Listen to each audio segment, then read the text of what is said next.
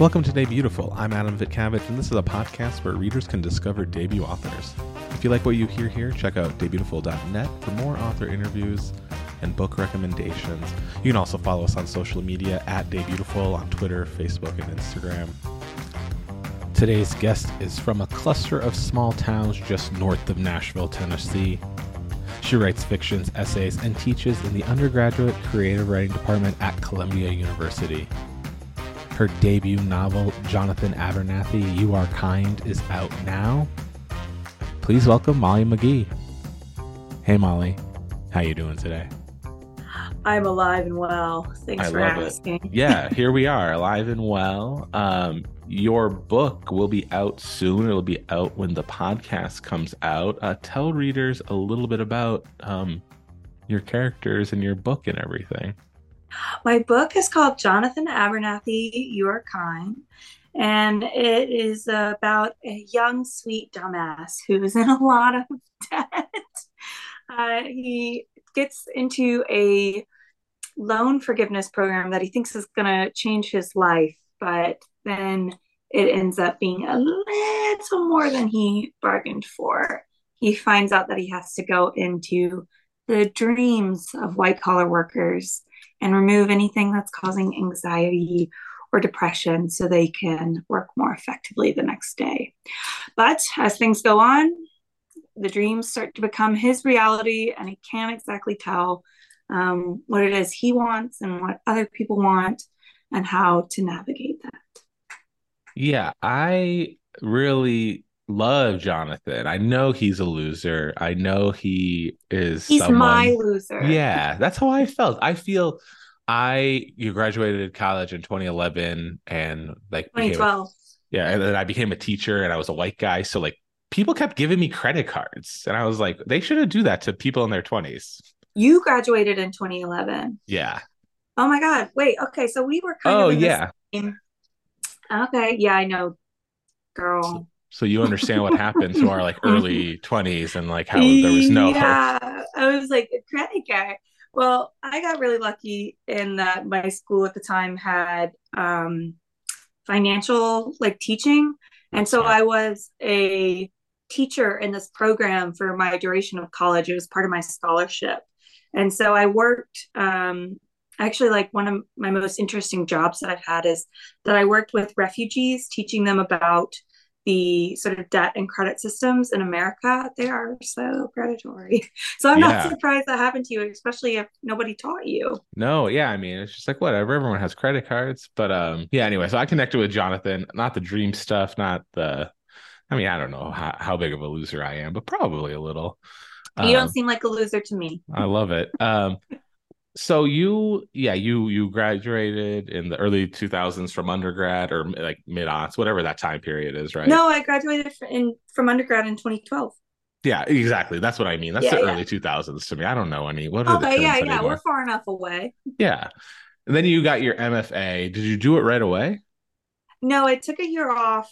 I was working at McSweeney's at the time, Mhm. doing their like internet stuff. Yeah. Um, and I took a year off to take care of my mom and try to write a novel. I was a barista. I was working at McSweeney's. I was taking care of my mama. I was Yeah. writing a novel that never saw the light of day. Sure. What was that novel like? What interested you in like 2012, 2013? Oh my gosh. I worked on it for five years. Oh, okay. so, Um, so it was, you know, I have kind of, I'm doing a lot of interviews for this like sort of press circuit. And mhm. Um, what I will say about that one is that it is just pure heartbreak. yeah. and I'm glad it's not my first. Yeah. So Nothing is anything similar, any theme similar to Jonathan Abernathy? Anything it's a lot made- about work. Yeah, it's like I'm I tend to be interested in like it's somewhat I'm very early in my career. But Sure, from yeah. what I've seen to be picking up on the themes in my own writing is like very interesting in life, very interested in life, death, love, work. So everything everybody else has already done. Well, every everything's already been done. I feel you just have to find a new way to say it, right? I guess so, yeah. Um, at your MFA, so uh, is that novel like your preoccupation during your MFA during your like those those early so years? I wasn't gonna go get an MFA, and then my editor at McSweeney's told me I was wasting my life. oh wow. okay. Okay. Um, and I was like, wow, okay. Uh, and she wrote me a recommendation letter, and I actually couldn't finish my application to the MFA program because it cost so much money. Mm-hmm. Um, it was it was like a crazy amount just to submit your application. So I finished it, but I never submitted it. Um, and I never paid the fee. And then I got um, on Easter, I was day drinking for Jesus, mm-hmm. and I got a call from Ben Marcus, like, Molly, I hear you're wasting your life. Mm-hmm, I was like, okay. um, and I ended up going to Columbia. While I was there, um, I did focus a lot on my novel, but I never workshopped it. I workshopped short stories, mm-hmm. uh, which are frankly the bane of my existence. Yeah. And I just really love reading and learning. And so that was really my whole focus. I don't know if I what I will say is, I went to my MFA program. I didn't go to undergrad to study English. Mm-hmm. So I kind of thought an MFA program was going to be more like what I now understand as an English master's degree. Um, and it wasn't like that. So that was sort of like surprising to me. Um, but yeah, I ended up working on my, I was on my MFA. I worked, I got scholarship. I still was in a lot of debt. And I ended up working at FSG during mm-hmm. that time under Sean McDonald and Jenna Johnson.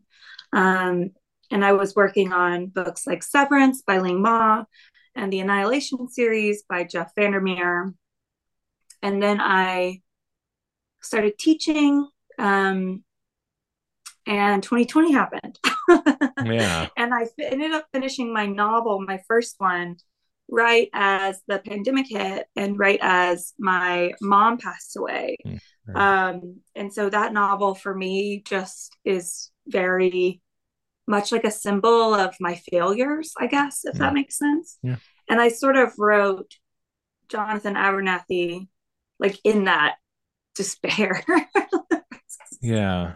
So which sounds like a little a little weird, but whatever. well, that makes sense. So uh, going back a little bit, I'm sorry to hear about your mother. Um, just say that. But going back a little bit, uh, so like MS, uh, FSG, when you're working uh, in like the editorial department, what's that look like? How, what like, do you learn from that?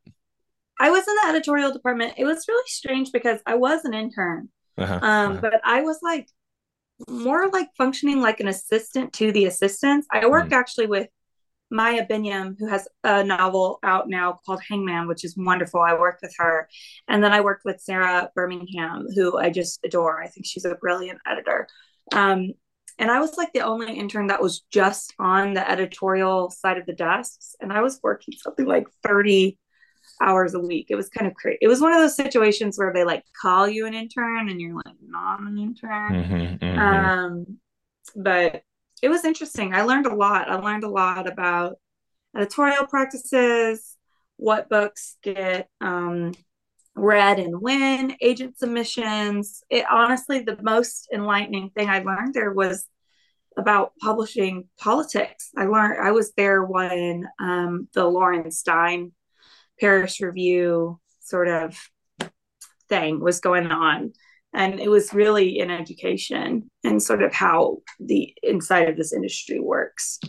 Yeah yeah. I find that part of the industry super fascinating. I feel like Debutiful touches on it a lot with writers from the writing perspective obviously. Um, just you know going through the process i just read uh Vauhini Vara who was the pulitzer prize finalist for right um her novel did you see her twitter thread recently about i just, just saw that I've been following her for a really long time. Mm-hmm. Um, when I was at McSweeney's, I actually like wanted uh, I got a story from that collection for McSweeney's. Mm. So I'm very proud of her. Yeah, I know yeah, she yeah, probably yeah. doesn't even know who I am, but I feel like I'm like because I remember writing those emails like because it was a very avant-garde story. She's kind of an avant-garde writer. Yeah. And there was a lot of editorial back and forth at the time and i just remember having to like really like funny yeah. let's go you know so Yeah. Yeah, her thread's kind of crazy, but I do Yeah. think it is indicative of sort of the,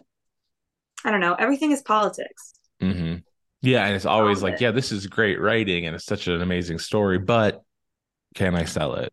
Like, and it's so fascinating. Yeah, because it's just like what I think people don't realize is that you are only interfacing with editors and they are paid to be the public face of the company. hmm But actually, they're not making most of the decisions. Yeah.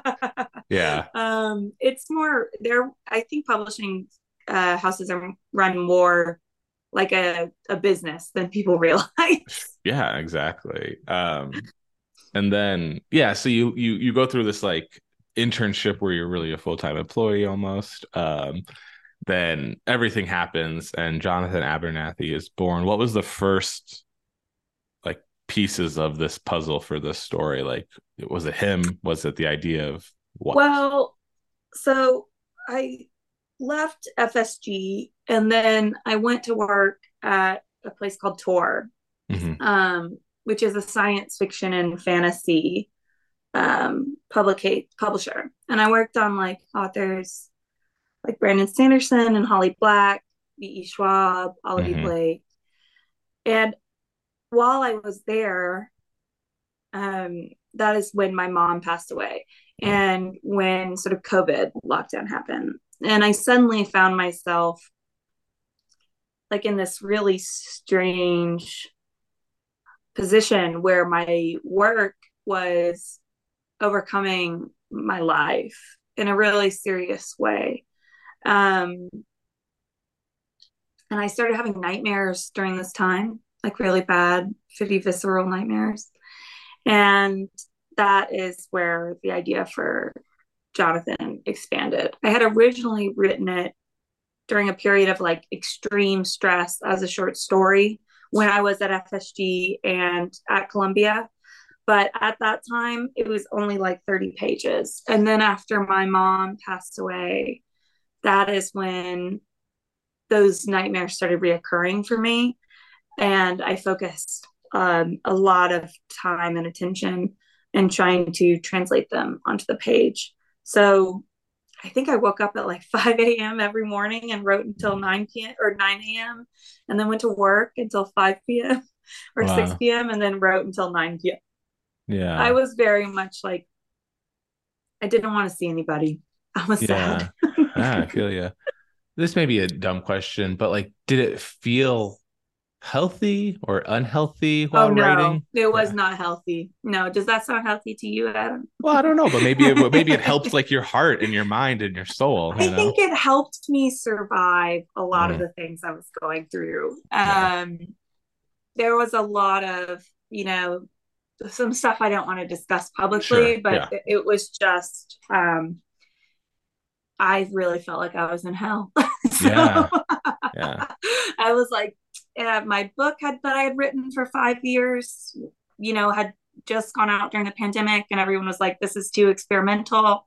Um, my mom had just passed away. I felt like I had spent all the time that I had should have spent with her working on a novel that had failed. Um, my bosses were like, "Hey, we need you back at work," and I actually ended up missing my own mother's fucking I my sister, you know, um is a little is has some has what do I want to say? Um her health is delicate and so Mm. I am I really help her out monetarily and there was like no choice except for me to go back to work and that sort of really bleak reality of like the world ending um, and me having to log on to little databases every day Yeah. to update author pronouns and bios and send emails to CEOs who just don't care. Mhm. Like was just a little a little much for me to handle at the time. yeah. Yeah. I appreciate you being so like open and honest and, and raw about that time period. I think it's important and also frankly I'm just really bad at lying. Yeah. this is yeah. something I'm like trying to work on on Press Store is like okay, what's the, you know, the balance of telling Yeah. the truth and and keeping things private and being public and Yeah. I'm gonna be honest, Adam, I'm just really bad at Yeah. being a diplomat. yeah it, yeah i i mean i appreciate it it is interesting like listening so i'll read interviews with people i've talked to over like the next few months and years and it's like and i know those are more edited than this like one-on-one raw podcast but it's like oh they figured out like the spin they need or like the they right figured it out. yeah Yeah, I really want to figure it out. I'm Yeah. like, please, God, let me figure it out. But so far, I haven't been able to. uh well yeah whatever um I I- just I feel mean- like I'm talking to you like as a this. This is the thing is I'm not media trained. You know what I mean? yeah i don't think any authors really are and i and, and No. th- that's a good lesson for anyone listening who like thinks they have to have it all figured out probably won't until like book three yeah i think it's just like one of the most embarrassing processes like about this whole thing is that i have to learn in public and so i'm Mm. like saying these things in these interviews and then later i'm like what did i do? Yeah. I said on a podcast recently i forgot who i was talking to i was like i think i understand this will never happen but i think they should not let authors do interviews until they go on book tour and like have like you know 30 100 people mini sessions of interviews and then they can have things published of what they said. Yeah. Well because it's like right now i can't even conceive of anyone reading my book like it's Yeah. so i've been working on it for so long Yeah. so alone i'm like this isn't real la la la yeah when uh speaking of writing it when did it feel real when did it feel like you had something that maybe could be published as opposed to the first five year try I'm going to be totally honest, it still doesn't feel Yeah. that way. This is the thing is I think I I'm really lucky that I am now a teacher. Mhm. And so I think being a teacher and working with so many authors in my career it has made me realize that nobody ever finishes something how to their 100% satisfaction. Yeah. like it there's this you know this really interesting essay that i love by César Aira that's in the Paris Review and he doesn't edit at all which i edit. I really believe in editing. But he writes that um, he writes this metaphor about a spring how when we first like compress the spring it only takes a modicum of energy to just compress it but once it's reached its maximum level of compression it takes double or triple or quadruple the initial force to make it go down just one millimeter further. And I tend to think of novels in that way. Um, I think, you know, we can get them to 85%, 90%. Some of us are very, very lucky and we can get them to 95%.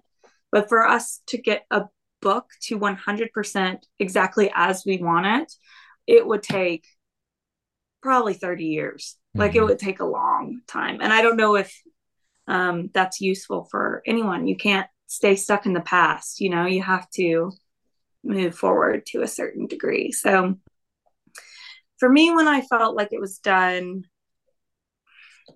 or not done, but when I felt like I had translated the idea to the best of mm-hmm. my ability, I think probably was right around the time where I was realizing that I was not, I could not continue with my job. So I kind of think of novels as, as, as a method of processing.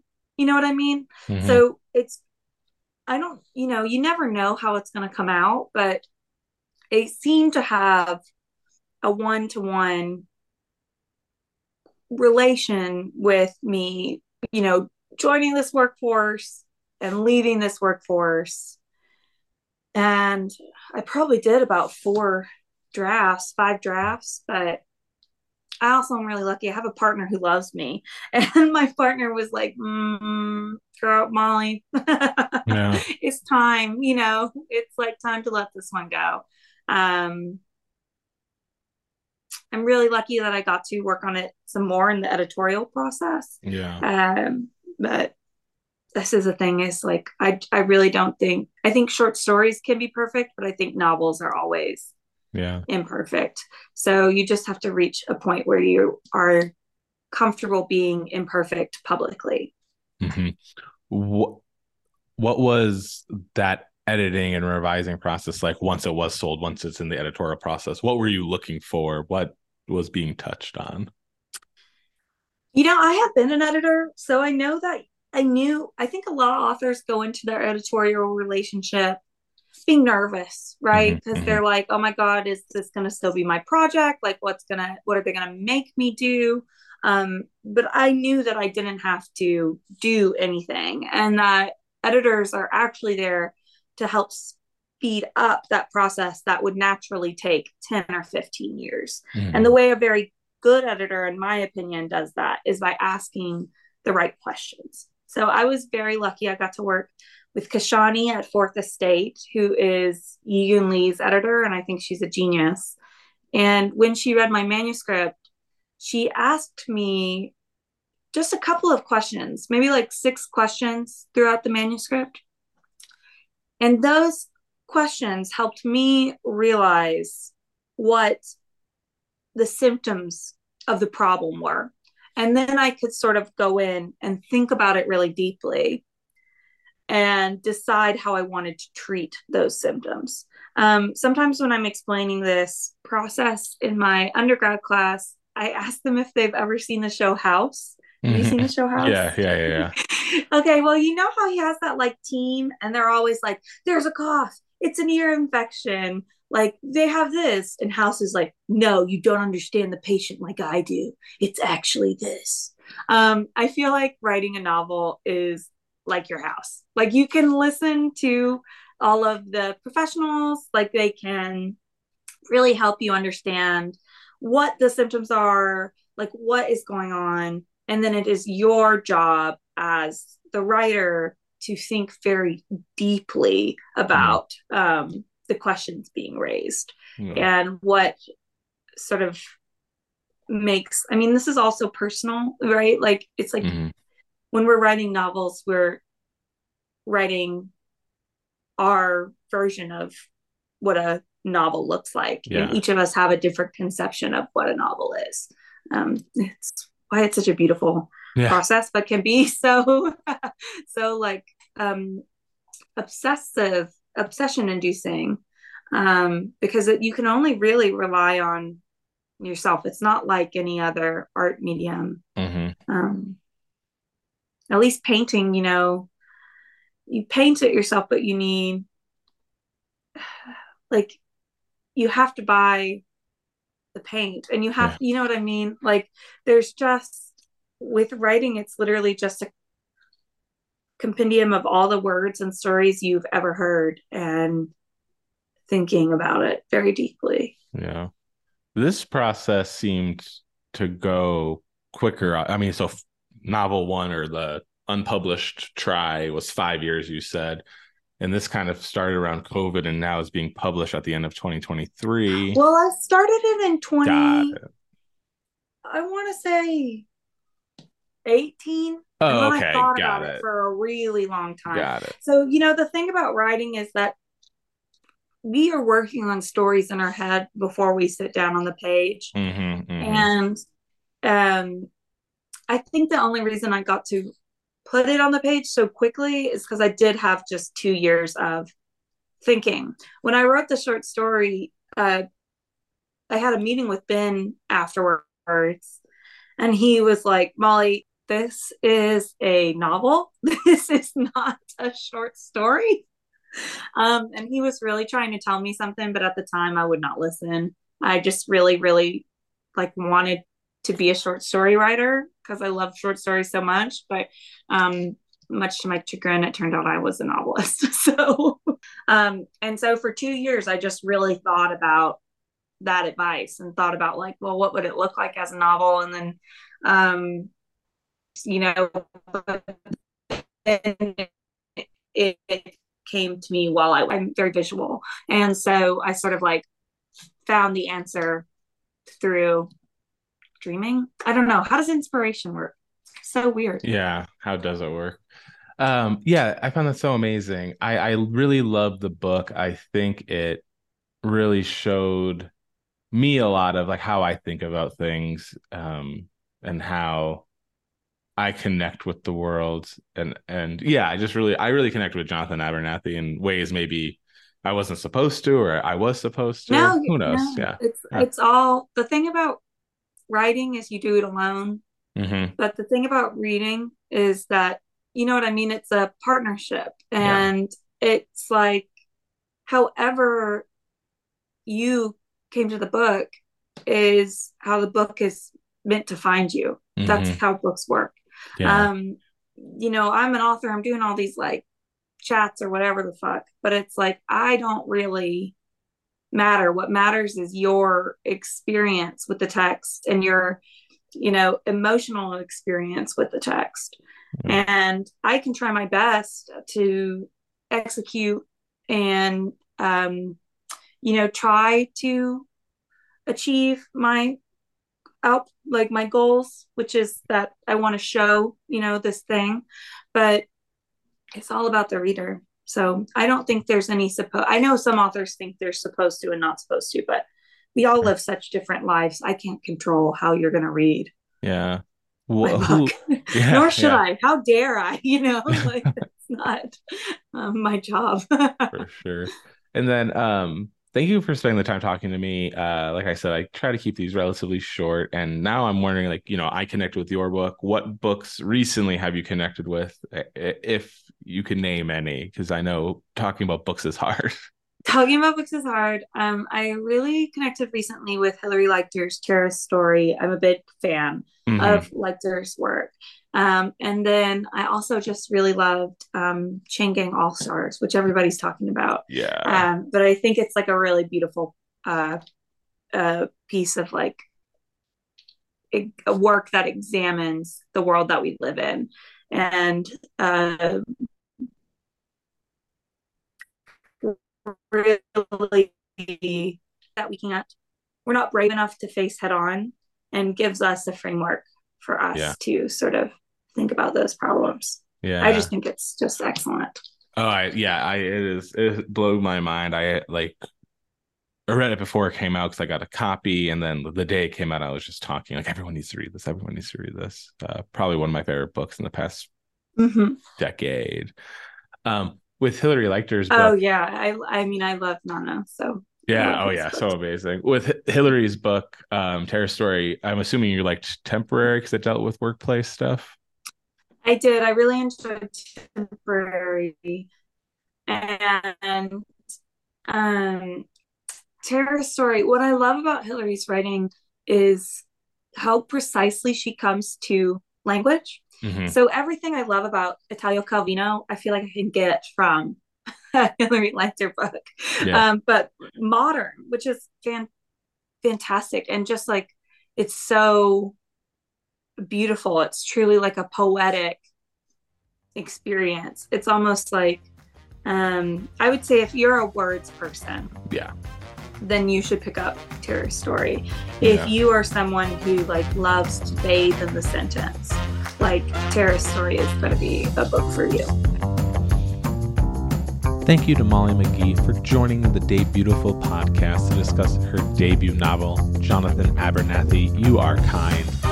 You can find her on the internet at mollymcghee.com, on Twitter at Molly McGhee, and on Instagram at McGhee Molly. You can get her debut novel now wherever you get your books at independent bookstores, bookshop.org, or those are really the only two places I recommend.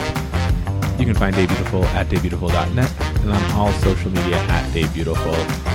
And as always, I'm Adam. This is Debutiful, and you're all beautiful.